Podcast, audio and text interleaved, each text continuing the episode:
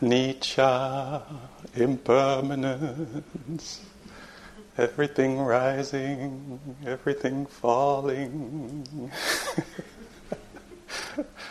That's what came to mind as I sat here. Uh, you know, uh, I think even before I opened my eyes, I was just sitting here thinking, wow, there's all these faces now. And, uh, and snow is falling. So things have changed. and I remember uh, more than 20 years ago, uh, maybe 20, yeah, 20 some years ago, uh, here uh, I was at a retreat here in this uh, in this hall, which looked very different, by the way. Uh, there was an old, I don't know, some of you might remember an old red carpet that was coming all the way there. Um, and uh, there was a retreat with uh, Ruth uh, Denison. Some of you might know Ruth. Uh, she's passed away now, but um, I remember at one of the retreats, and I think maybe her annual retreat was always at uh, the time of her birthday. And uh, the staff would make a cake for her, and we would all, you know, go in the med hall, in the dining hall to give the, the to, uh, for the staff to offer the cake to her for her birthday, and um, so I remember the staff, you know, maybe one or two people were there uh, holding a cake for, you know, a hundred people, and uh, and uh, that time she, uh, she, so she was saying this, you know, kind of w- waltzing, you know, she was like anicca, everything rising, everything falling, and then she would take one of us, you know, and dance like this, anicca, everything rising, everything falling, and then she would, you know, let this person go and go to the next one. and then at the end, it was like, wow, this keeps going. this is a hundred of us, and uh, and, and the staff were like. and uh, and there was uh, yeah there was that kind of spirit with uh, Ruth uh, Denison of there's a kind of a playfulness. There was many things. She had many uh, many qualities, but one of one of the, her qualities was a kind of uh, playful or spirit of exploration, and, and so as the masks come down, you know, and the snow comes down. There's a sense of uh, change, change. You know. I don't know how you how you were experiencing it, but um, uh, it's definitely the, the view is very different from here.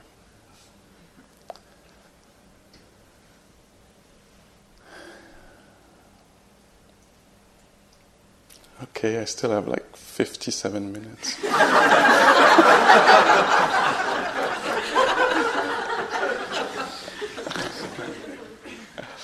no, there was um, there was um, there was basically one idea that I wanted to share. So I don't know if, if I can. Uh, I probably can do a 50 some minutes out of that one idea, and that one idea I can say in one sentence. the, uh, the kind of only idea I had was uh, that seemed like what do I want to share? What seems important? What what what what should be named? You know, from this point of view, you know, here. Uh, and t- to me, the idea was kind of uh, standing out or outstanding, or yeah, standing out. I think was uh, this idea that you know, it came in that sentence of, uh, you know, this this practice or mindfulness or this work is what we do is highly uh, relational.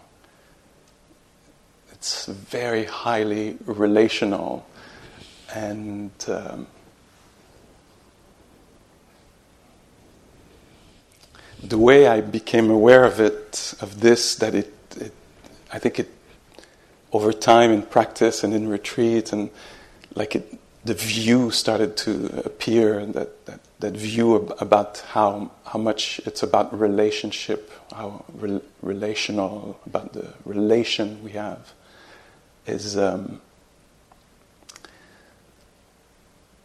I think it was particularly one retreat at the Forest Refuge where, um, uh, you know, over there it's a small group of people who are who, it doesn't hold, it doesn't have many rooms, and so there's a small group of people, and uh, and usually, often they'll stay a longer time than we do here this time.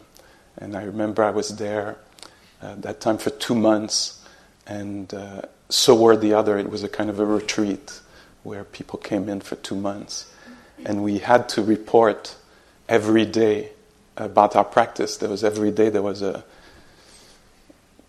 maybe a, something like a 10 to 15 minutes where we had to report on what we what we were exploring, what was appearing in our practice, and um,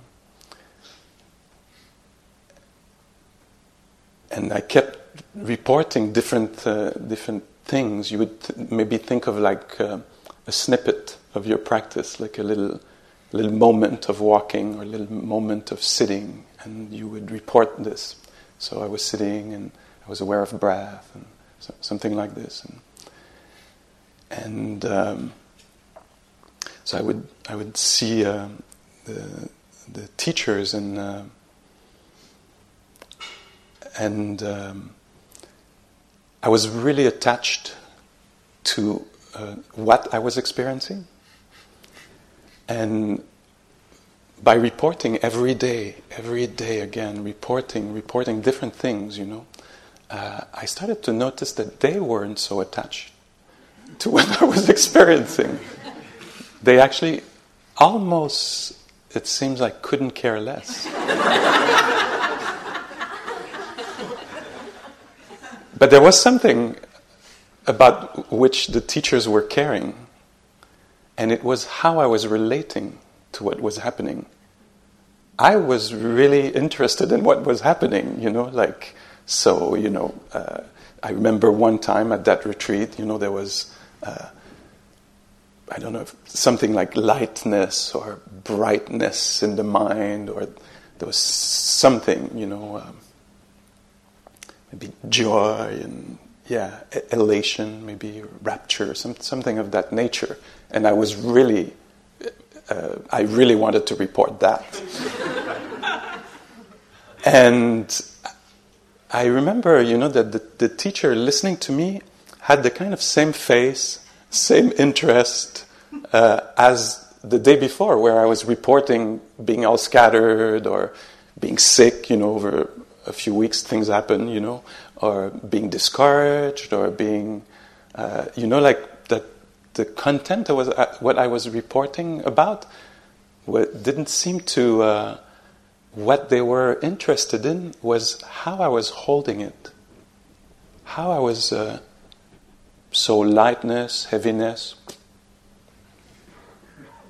you know, bright, uh, not so bright, clear, not so clear, not so important. But what are you doing with this? You know, if it's pleasurable, you know, pleasurable, displeasurable. To me, it meant a lot. but to them, it seems like it didn't mean so much. But what meant a lot, seemed to mean a lot, was uh, how I was relating to it again. So ple- pleasure, it was a pleasant experience I was reporting then was I attached to it? How was I, was I able to experience it mindfully and to notice its disappearance? If it was pleasant or unpleasant, was irrelevant, was how were you holding this? Were you holding this with care, with presence? You know, the how was more important than the what, we could say.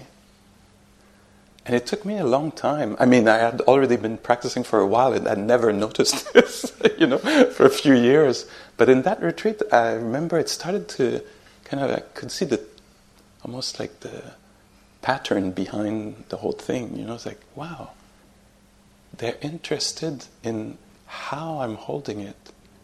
Healthy, sick, irrelevant. How are you holding it, though? Seems to count. I don't know how, how it is for you to receive this, but to me, like when I started to notice this and I, I started to really tune in, like, am I seeing right? Like, is that what's going on here?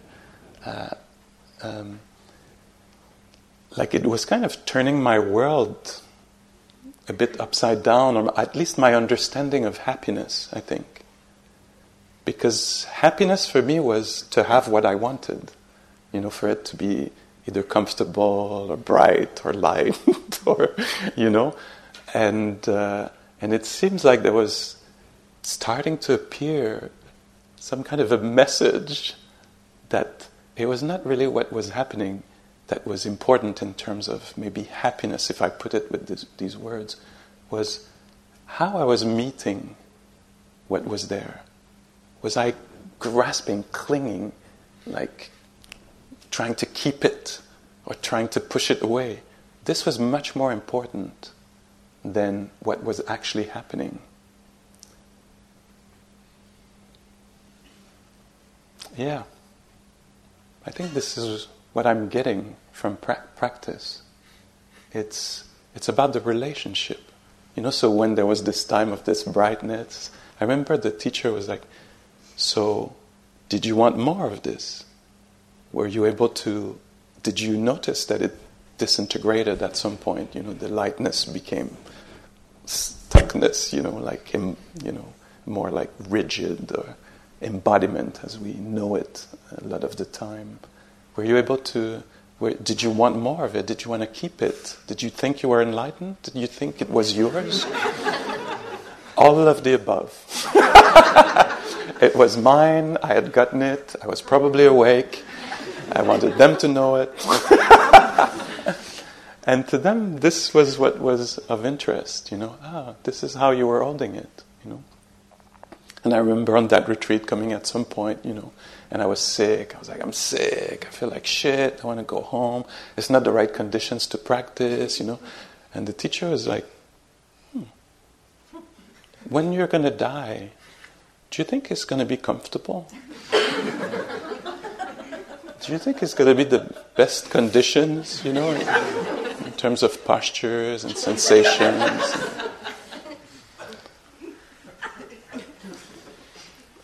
and how are you meeting this, you know? And then I remember going back to my room, well, I guess I, will stay a little longer. I thought that was my ticket out. um,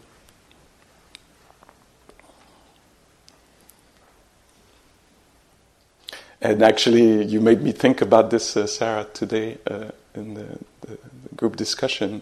Uh, when you uh, reminded me that I've uh, talked about this before. And so at the end of that retreat, uh, what happened is, you know, how at the end of retreat, retreatants talk together. Suddenly we're released, you know, and we can talk and rah, rah, rah, this, that happened, and did you notice this? And, uh, and so there was a little group of people. I don't know if they were outside the Forest Refuge. I can't remember where we were, but just like yapping, you know, like after two months of silence, like, oh my God. And uh, somebody said, you know, like, oh my God, the, you know, the document they gave us when we came in to tell us about how to report was so important to me. I'm so thankful I had that document, you know. And, and the other was like, oh yeah, it was so important, that document. And I was like, what, what document? And they were like, the document, you didn't get the document? I was like, no, I didn't get the document. And somebody was like, oh, let me get it for you, you know. I was, I sat there and I was reading the document. I was like, oh my God. Oh my God. Like, if I had known this. But I was reading it. I was like, I know this now. You know, I paid the price because a few times I got kicked out of the interview room, you know. I would come, bow, you know, and start to, you know, report. And the teacher was like, go, you know. I remember one, you know, these forms we, we fill up. There's a form, you know, where like, who have you practiced with, what kind of retreats, you know, and the, the teacher was, uh, I was reporting and the teacher at the, at the sheet, you know, was looking at me, looking at the sheet and sheet, and they were saying like, Guy Armstrong, Carol Wilson, Joseph Goldstein, and they were looking at me like, I can't believe this person. I've understood nothing. You know, like, they spent so much time, like, they did this with the sheet, you know, like, wow, go. you have no idea. And, uh,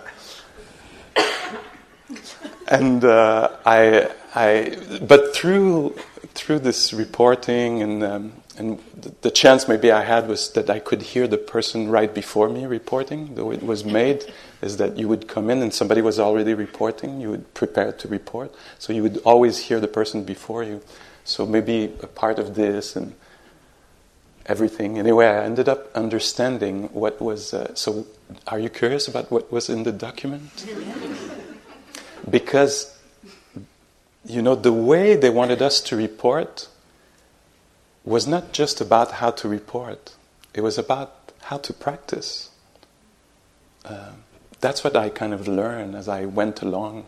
Uh, and I learned, I think, in a way, how to practice uh, there.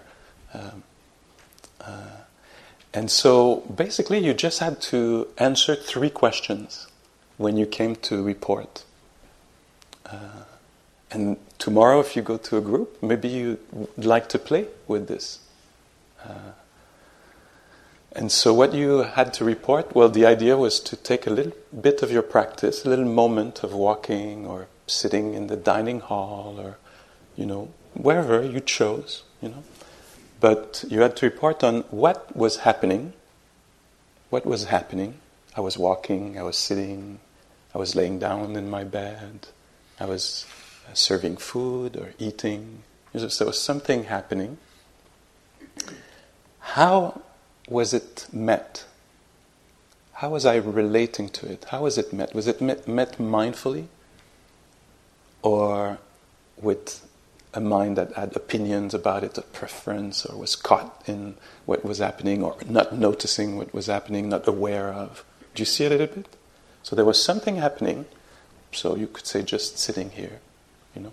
How, how was this met? Was it met with mindfulness, with care, curiosity, detestation? Does that exist even in English?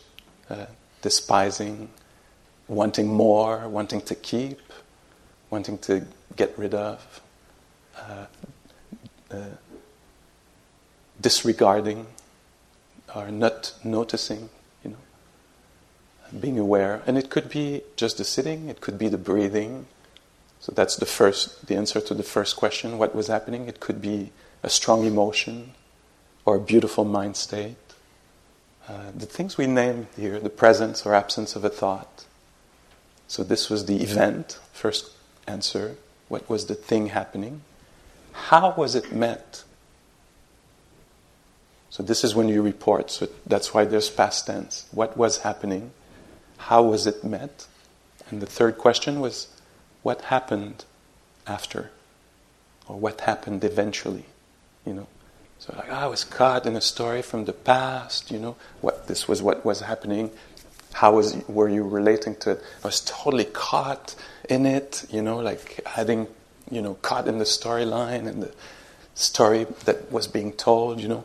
And um, what eventually happened? Eventually, I noticed what was happening, that I was caught. You know, this was what was happening. Is your name Talia? Oh my God. Okay. Can I say how we know each other? Talia used to come here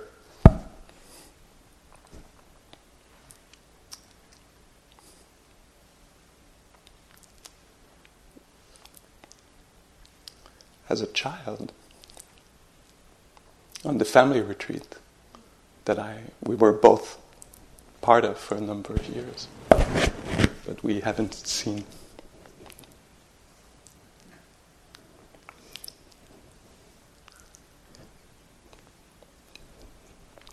Each other for a few years. Okay, thank you for allowing this moment to happen. You haven't changed. Um, so where was I with all this? So there was three questions: What happened? How was it met? And what happened eventually? And so the second question is really highlighting the uh, highlighting the relational aspect of practice. How am I relating to the discomfort? How am I relating to beauty? How am I relating to numbness, to hardness, to vastness? Whatever shows up, you know. So something shows up, you know, busy mind, uh, pre- preoccupied mind, obsessed mind. Uh, how are we relating to this? I want to get rid of it. I'm not aware of it. I'm caught in it. Or I'm maybe uh, just enough energy to connect with this experience uh, and sustain that awareness in order to experience the thing directly, fully. This is Kamala. Kamala's definition, we could say, is about the relationship with object. What is the right or wise or skillful relationship with object in terms of maybe immediate uh, I don't know if freedom is the right word here, but something like this. Like, what's a wise relationship with an event? But not only in terms of here now, what's the right relationship now is to hold it with maybe care, courage, patience, uh, curiosity, tenderness, appreciation, depending on what's, you know, what's the wisest way to hold this. So, how is it held is going to be really helpful in, in the moment. The quality of the relationship is going to be very helpful in the moment. And it's an investment because if, like Kamala says, I hold or meet or touch object, or I'm conscious of object, events, phenomenon uh, in this way, it's also setting the stage for insight, for understanding more deeply what an event, phenomenon um, is really made of, as Tara was talking uh, about yesterday. And so it's extremely relational. It's, it's all about this, and I don't know if it's you're like me, but sometimes I get confused, uh, deluded, thinking it's the thing. I want this to happen. And practice seems to be, sh- be showing me that what is of great importance, much more value, is how I'm holding what is happening. And I think the whole of the retreat, I appreciate it's a euphemism here a lot because it's so simple, just sitting here, how I'm relating to this. And all this is revealed here. I'm relating to just sitting. You know, I should be further along, you know. This is not what I want to feel. I want to feel something else. Have you experienced this before? So there's a simple sitting, and we notice how poorly we're relating to the event of just sitting. Huh? I'm not saying this judgmentally, I'm saying this factually. you know? And so we discovered this. Right, there's just, can we just make a few steps, you know, walk a few steps in this direction, in that direction, turn around, come back to point A, you know? And how are we relating to this simple event? You know, it gets really complex and, you know, uh, how are we relating to breathing? Are we able to? And yeah, and so we make a lot of discoveries here. There's a lot of bad news, you know. We're discovering all kinds of ways we're relating to others, to something we call self, you know. And here there's a chance to heal these relationships. Uh, these are all relationships. We're always relating to things in a certain in a certain way, and we have the chance here to become aware of how we're relating to being in line, being with food, And the, this is what we're, you know, uh, exploring and cultivating here. Better quality relationship to what's happening, and later it will be another being partner, family member, friend, neighbor, colleague, housemate, roommate, uh, as owner of a pet, uh, as a uh, citizen of this nation, or as a citizen of this planet. So we're learning to care about how we relate, our relationships.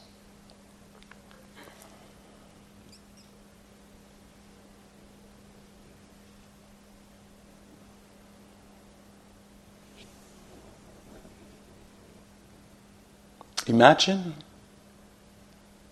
the only options you had to relate to anything would be four.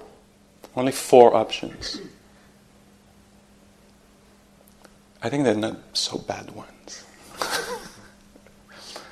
so imagine you could only relate to something with benevolence or with compassion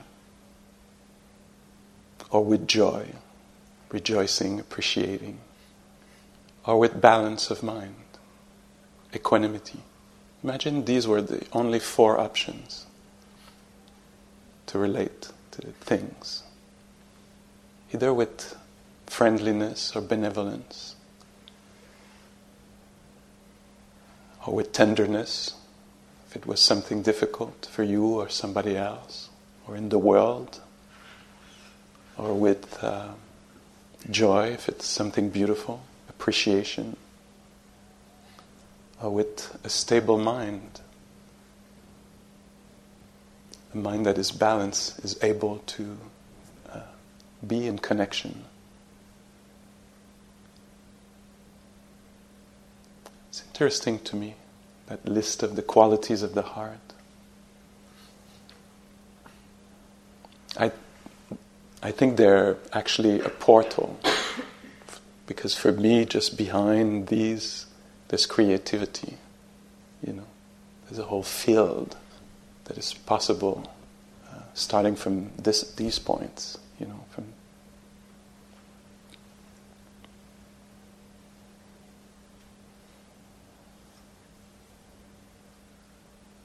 So this is these are the qualities we talk about in practice that we're developing the qualities of the heart. These are ways to be in relationship, you know.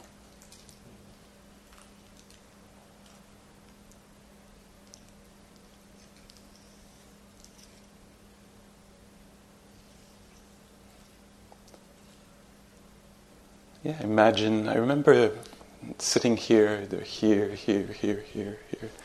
I was in this room anyway, maybe way in the back and uh, yeah, I think way in the back. And Winnie Nazarko was uh, one of the teachers here. Was uh, invited us to do this little exercise, and she was saying, like, just think, imagine if you want, imagine just now in this um, in this system here, in this heart, mind, body system, in this being, the absence, complete absence of uh, benevolence, just harshness, judgment. You know how how how would that be? You know, it cracks, huh? it breaks. That's the function of hatred, judgment. Is to break. And then if you infuse in there just a little well wishing, goodwill, uh, benevolence, kindness. How does what does what effect does it how does it transform the inner space you know? If you bring just a little bit of it or a lot of it you let it suffuse infuse suffuse the whole system. You know that there's care there what happens in that field or in that experience? And if you imagine this with somebody that you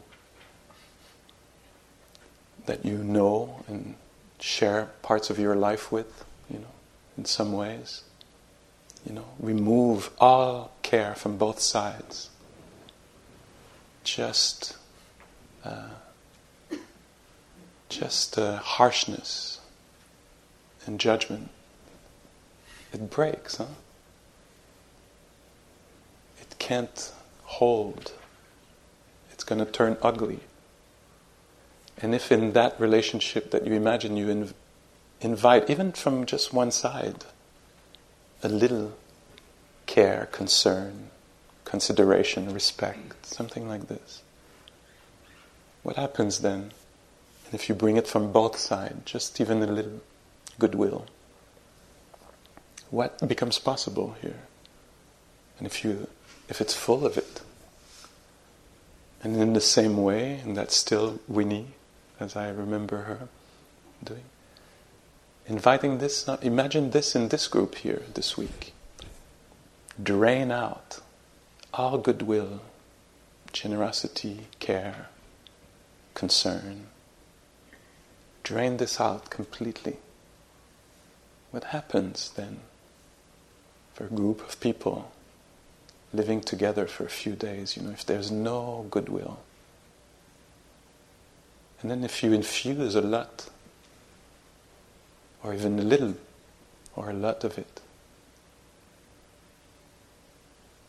Sometimes it's presented, this quality of benevolence, as a fluid. You know, it's almost like oil that removes some of the friction, you know, makes it easier for relationship, you know. To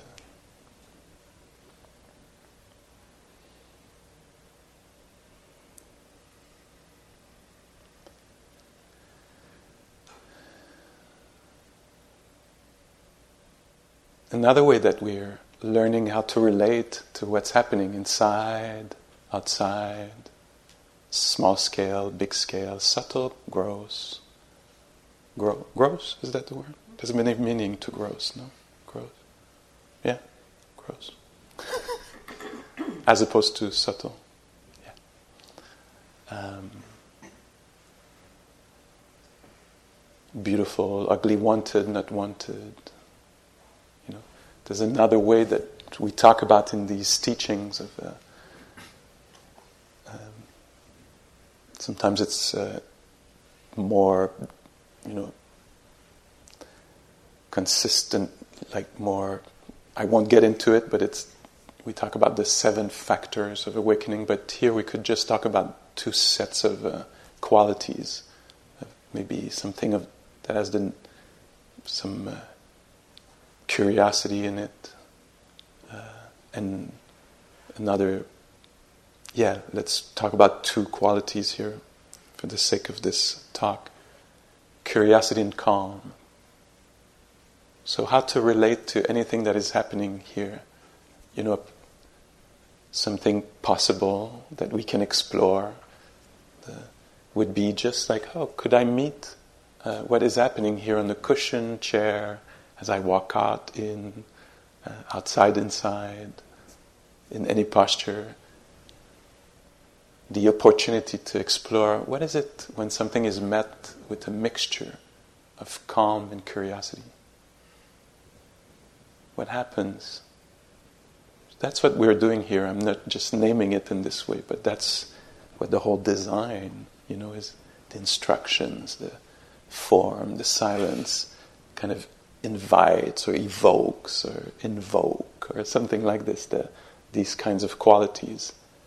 There's the, always this invitation to come closer, to experience. So, this kind of uh, vitality in the mind. Can we get curious about even something we call, call pain?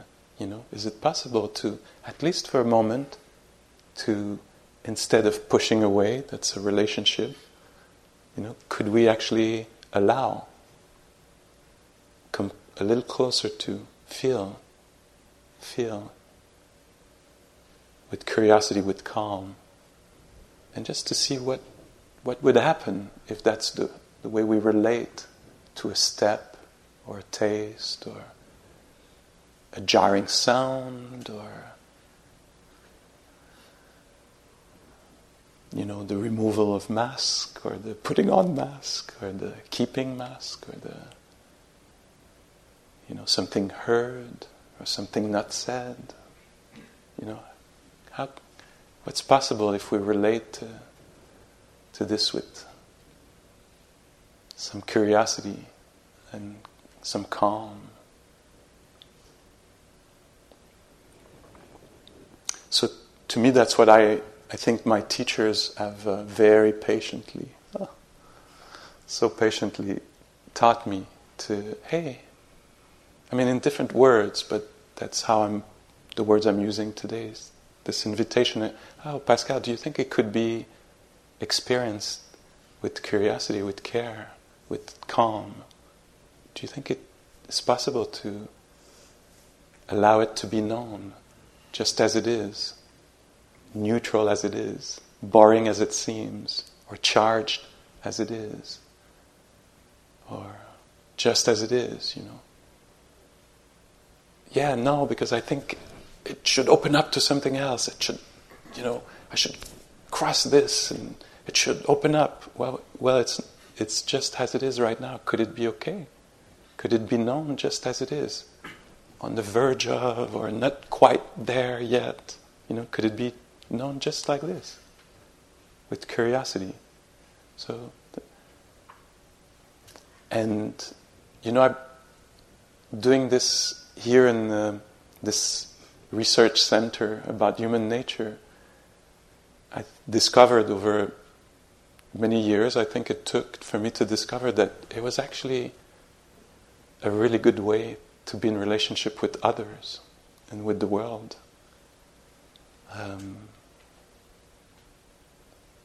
one way, one place personally where I saw that being so helpful is when there's a conversation or information or about um, s- themes uh, that are uncomfortable for me.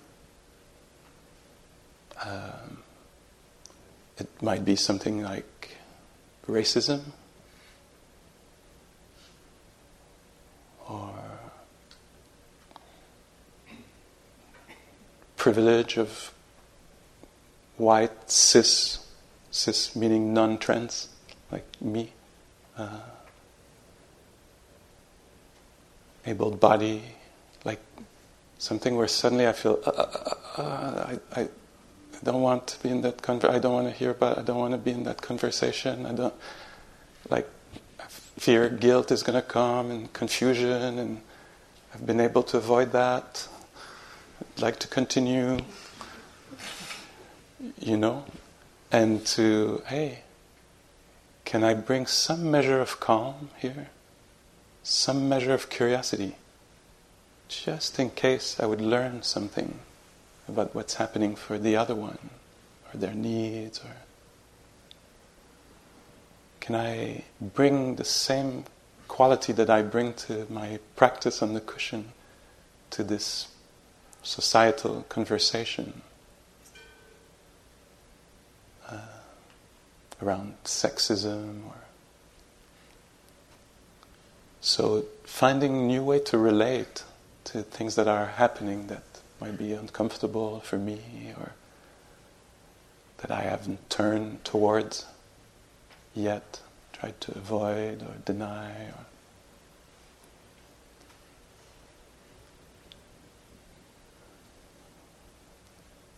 Yeah, so how to relate so here what we're I think what we're the qualities we're develop, developing here are highly uh, welcomed or needed, maybe, uh, in the rest of our lives. Um,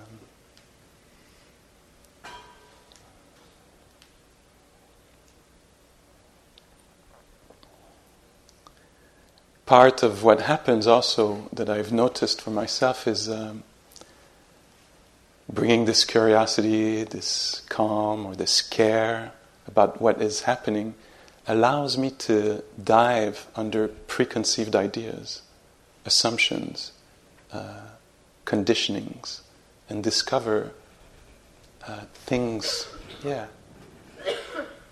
in a different way than what maybe I've learned about these things.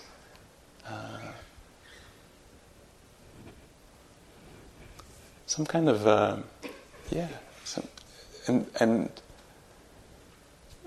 and to me, that's the big gift of this practice the gift of, um, I'll call it like this now, for lack of a better word, maybe the gift of independence. Like it seems like, almost like I'll make it very personal, the Buddha is telling me, you know, through, through some distance in time and space, but saying, I'm going to show you a way to be in contact, in relationship with stuff that is of such high quality relationship that you'll be able to really discover what's going on.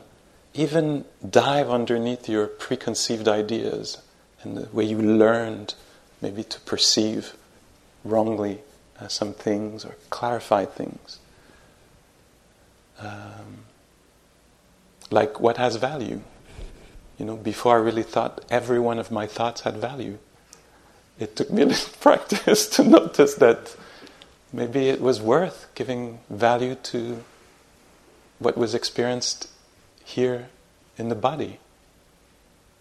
I remember when I came to practice, you know, uh, if you sit me there for 20 minutes, I would just think and be uh, totally fascinated by my thoughts. You know, this had a lot of value to me, you know. And then there was this invitation oh, let's give value to your nose.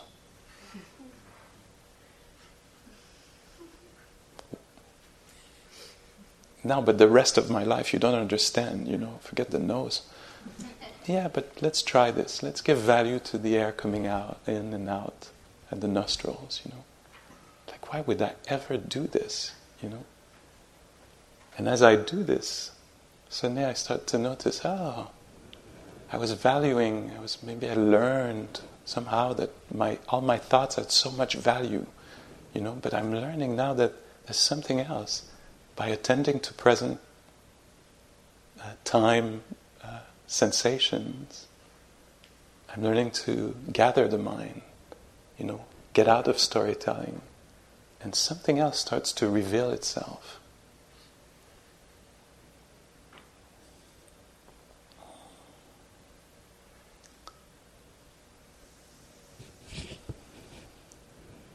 I don't know if I'm able to make myself very clear here, but I'm, I'm trying in the best way that I can just now. Um, this calm, curious mind, or, you know, calm. It doesn't have to be done perfectly. What I learned that time on that retreat where I was listening to others, there were some senior teachers, sometimes right before me you know, the ones we project on. They have minds like us. it was so liberating to see. So disappointing first. and then liberating. Freed from uh, preconceived ideas, you know. And then I discovered, oh, okay. And then I discovered, oh, you don't need to do this perfectly. It's not possible first. And it's not required to walk along the path, you know. You can do it like in, in a rickety way like I do, you know. And and progress is possible even if it's, you know, not to the standard we, we think, we project is needed. Um,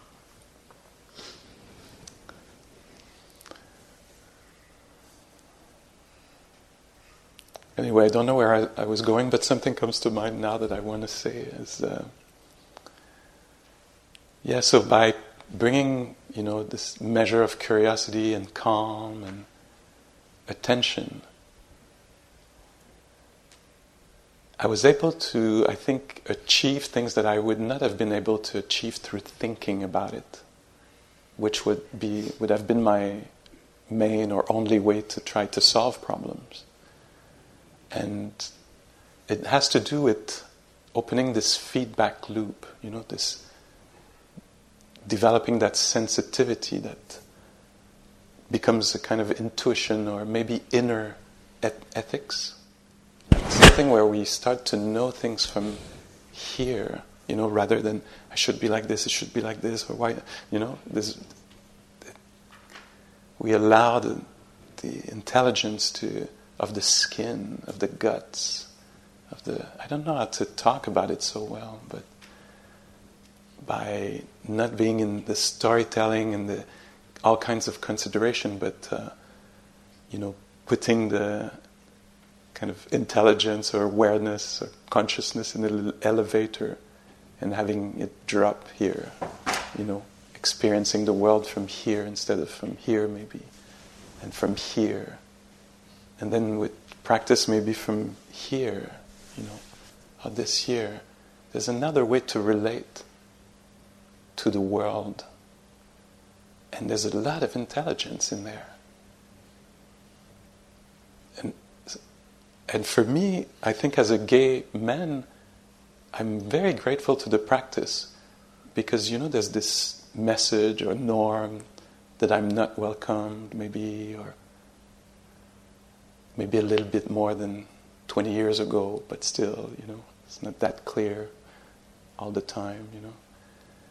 And all this message, this conditioning, this norm, you know, it's not easy to dive underneath these messages and assumptions and to go clarify things for oneself.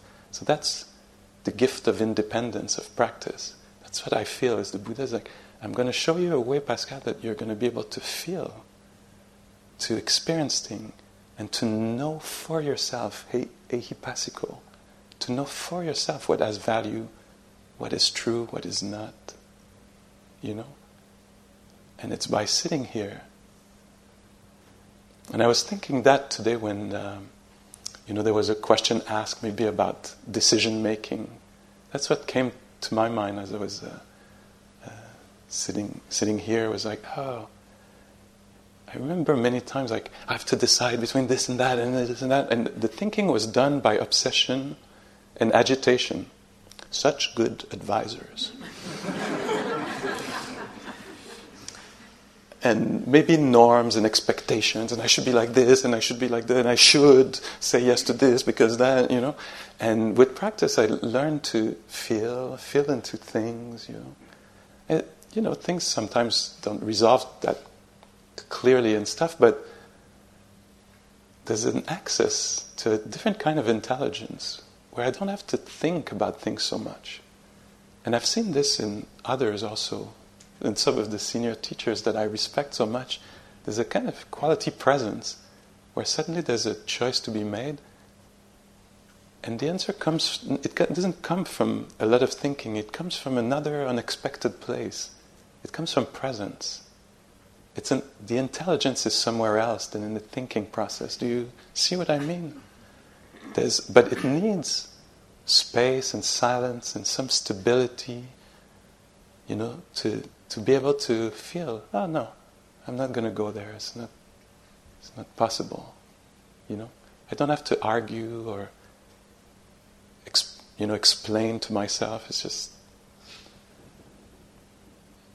and to me, that's one of the values of, uh, you know, being in relationship with the body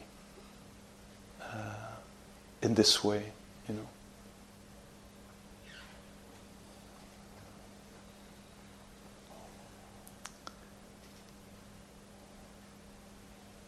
I remember uh, I co-taught once a retreat with uh, Dr. Uh, Judson Brewer,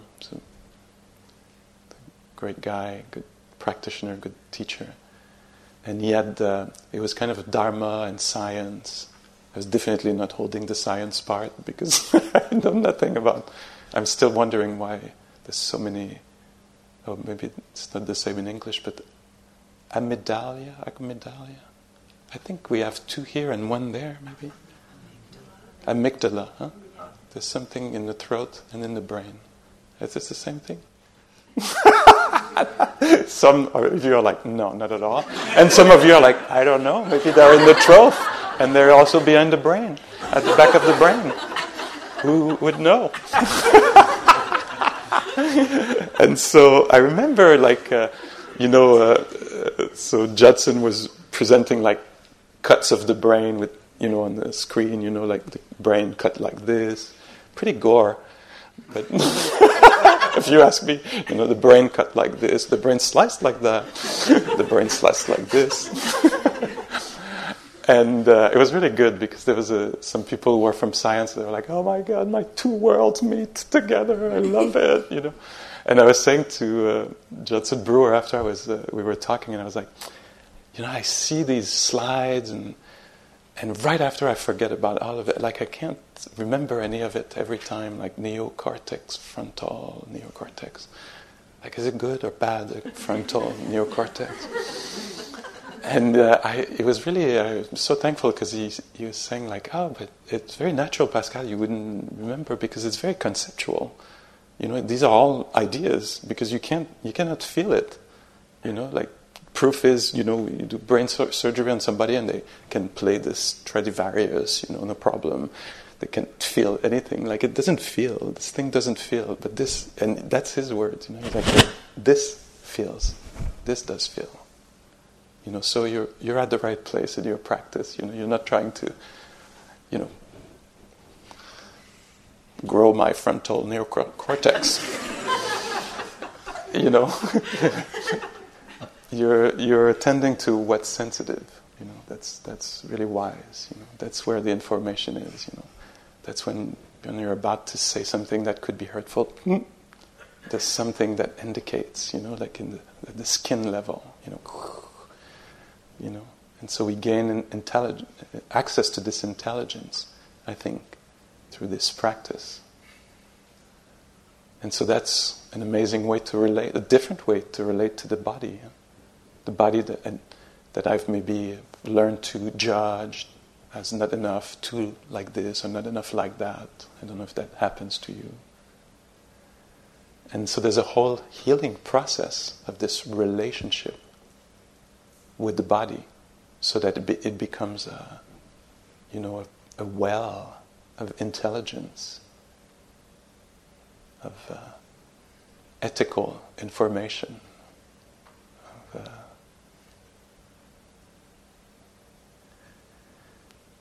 and also uh, because through that kind of relationship with body, mind, thoughts that we talked about today, uh, with that high quality uh, relationship with uh, these foundations, as we maybe named it, the body, the body sitting, standing, lying down, walking, the body breathing, the body experiencing heat, cold, lightness, heaviness, movement, rigidity, softness, roughness, pressure, expansion, contraction, uh, with uh, high quality relationship with mind state, aware of the presently arisen mind state, with high quality relationship with thoughts, instead of give me a thought, I will follow it.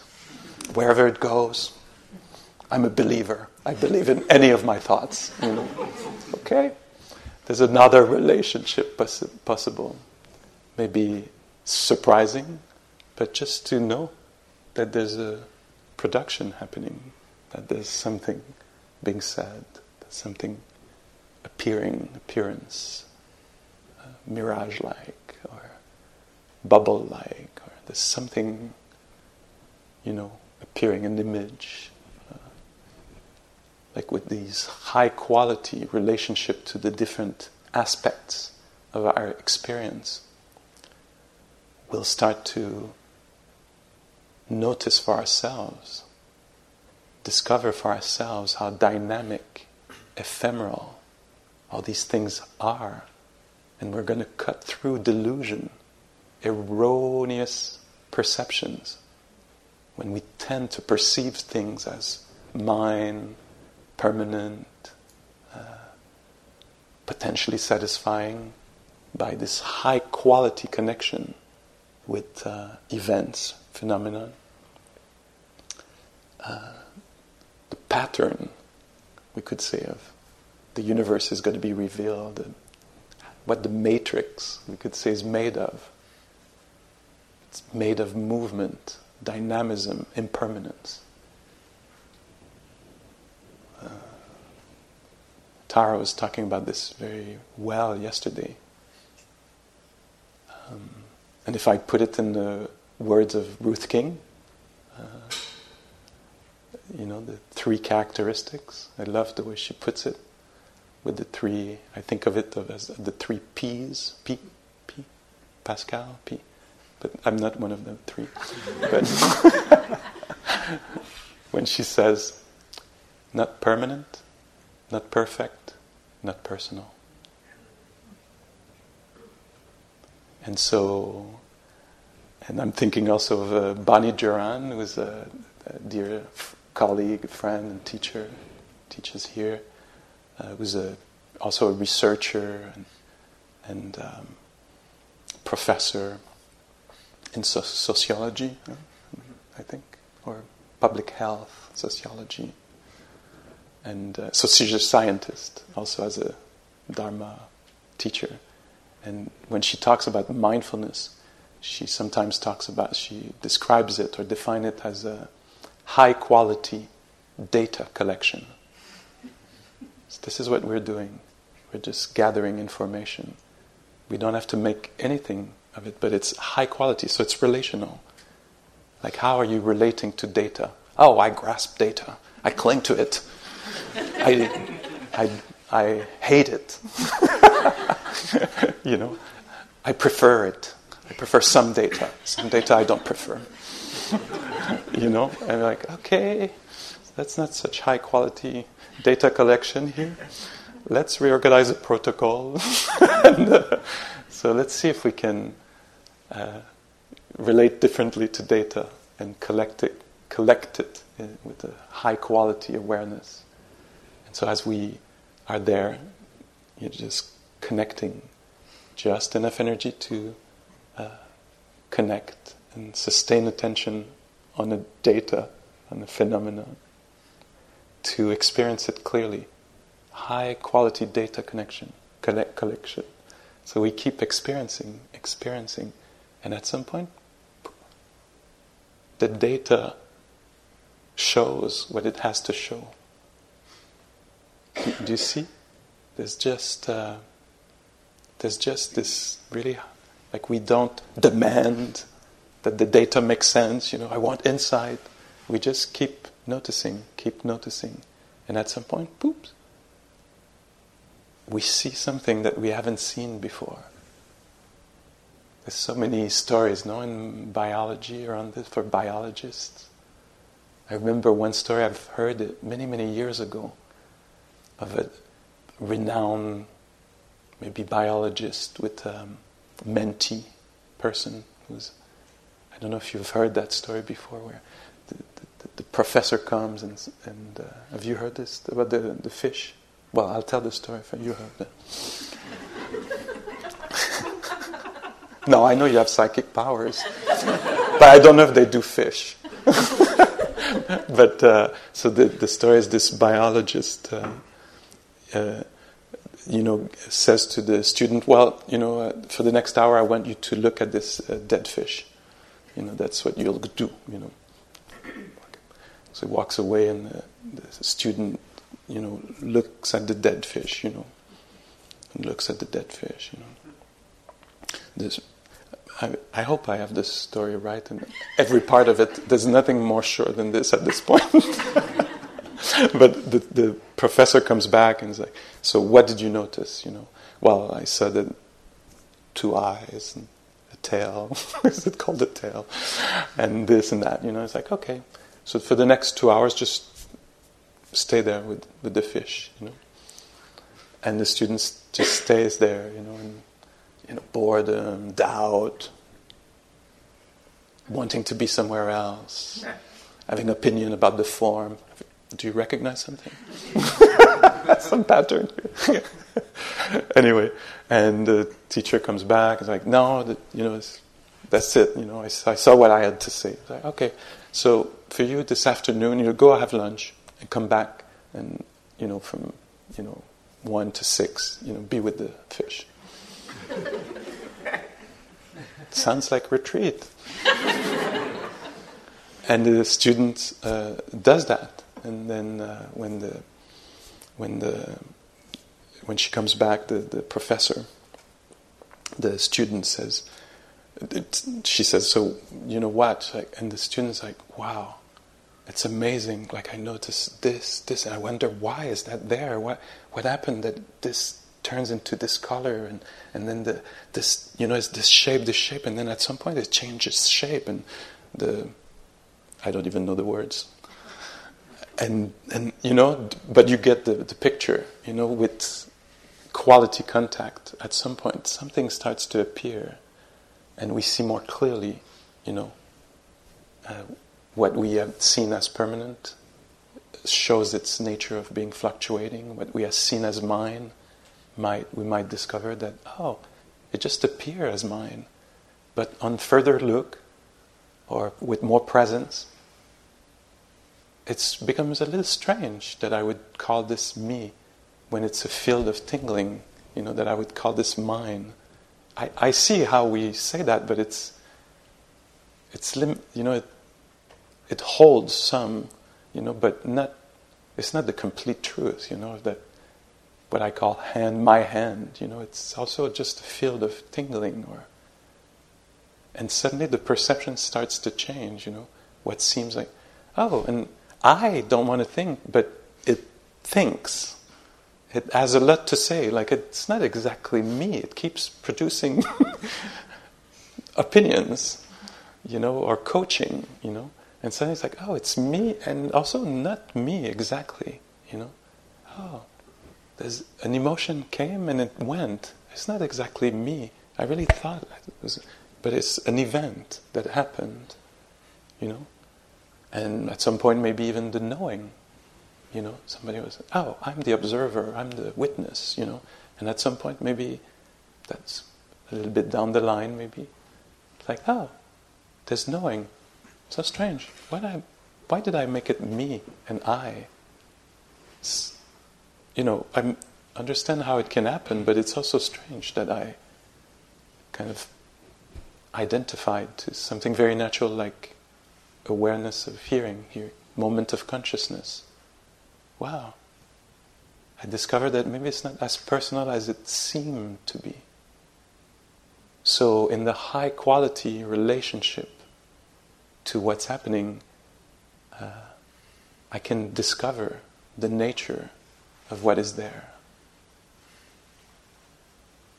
That things are not permanent, perfect, maybe or personal as they had seemed or seem uh, with superficial, habituated attention. Maybe there's something else going on. Only by becoming very attentive in a sustained way, with continuity, will I be able to see underneath, like the veil, behind the veil, or underneath the kind of, I won't have the word here, allure, how things appear.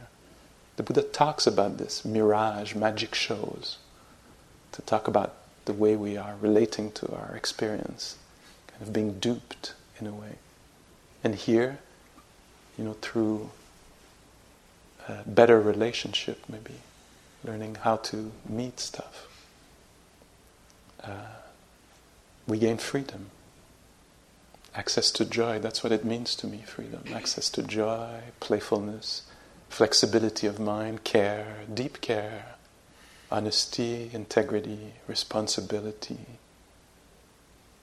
balance of mind, courage. tenderness.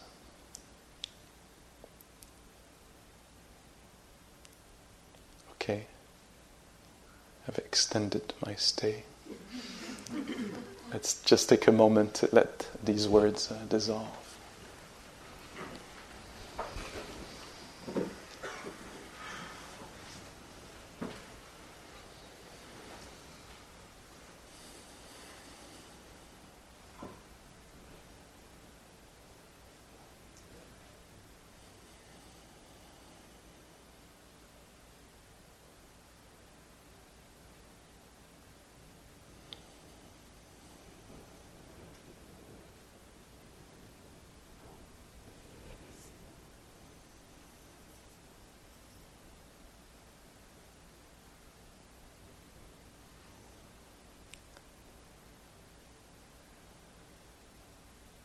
May the quality of our relationship to whatever is happening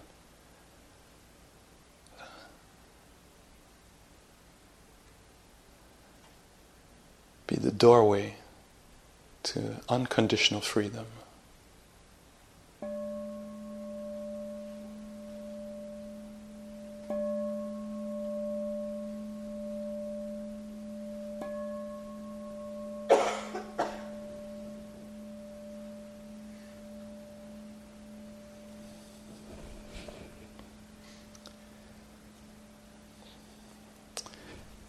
Thank you so much for your goodwill. I can I can feel feel this. Thank you.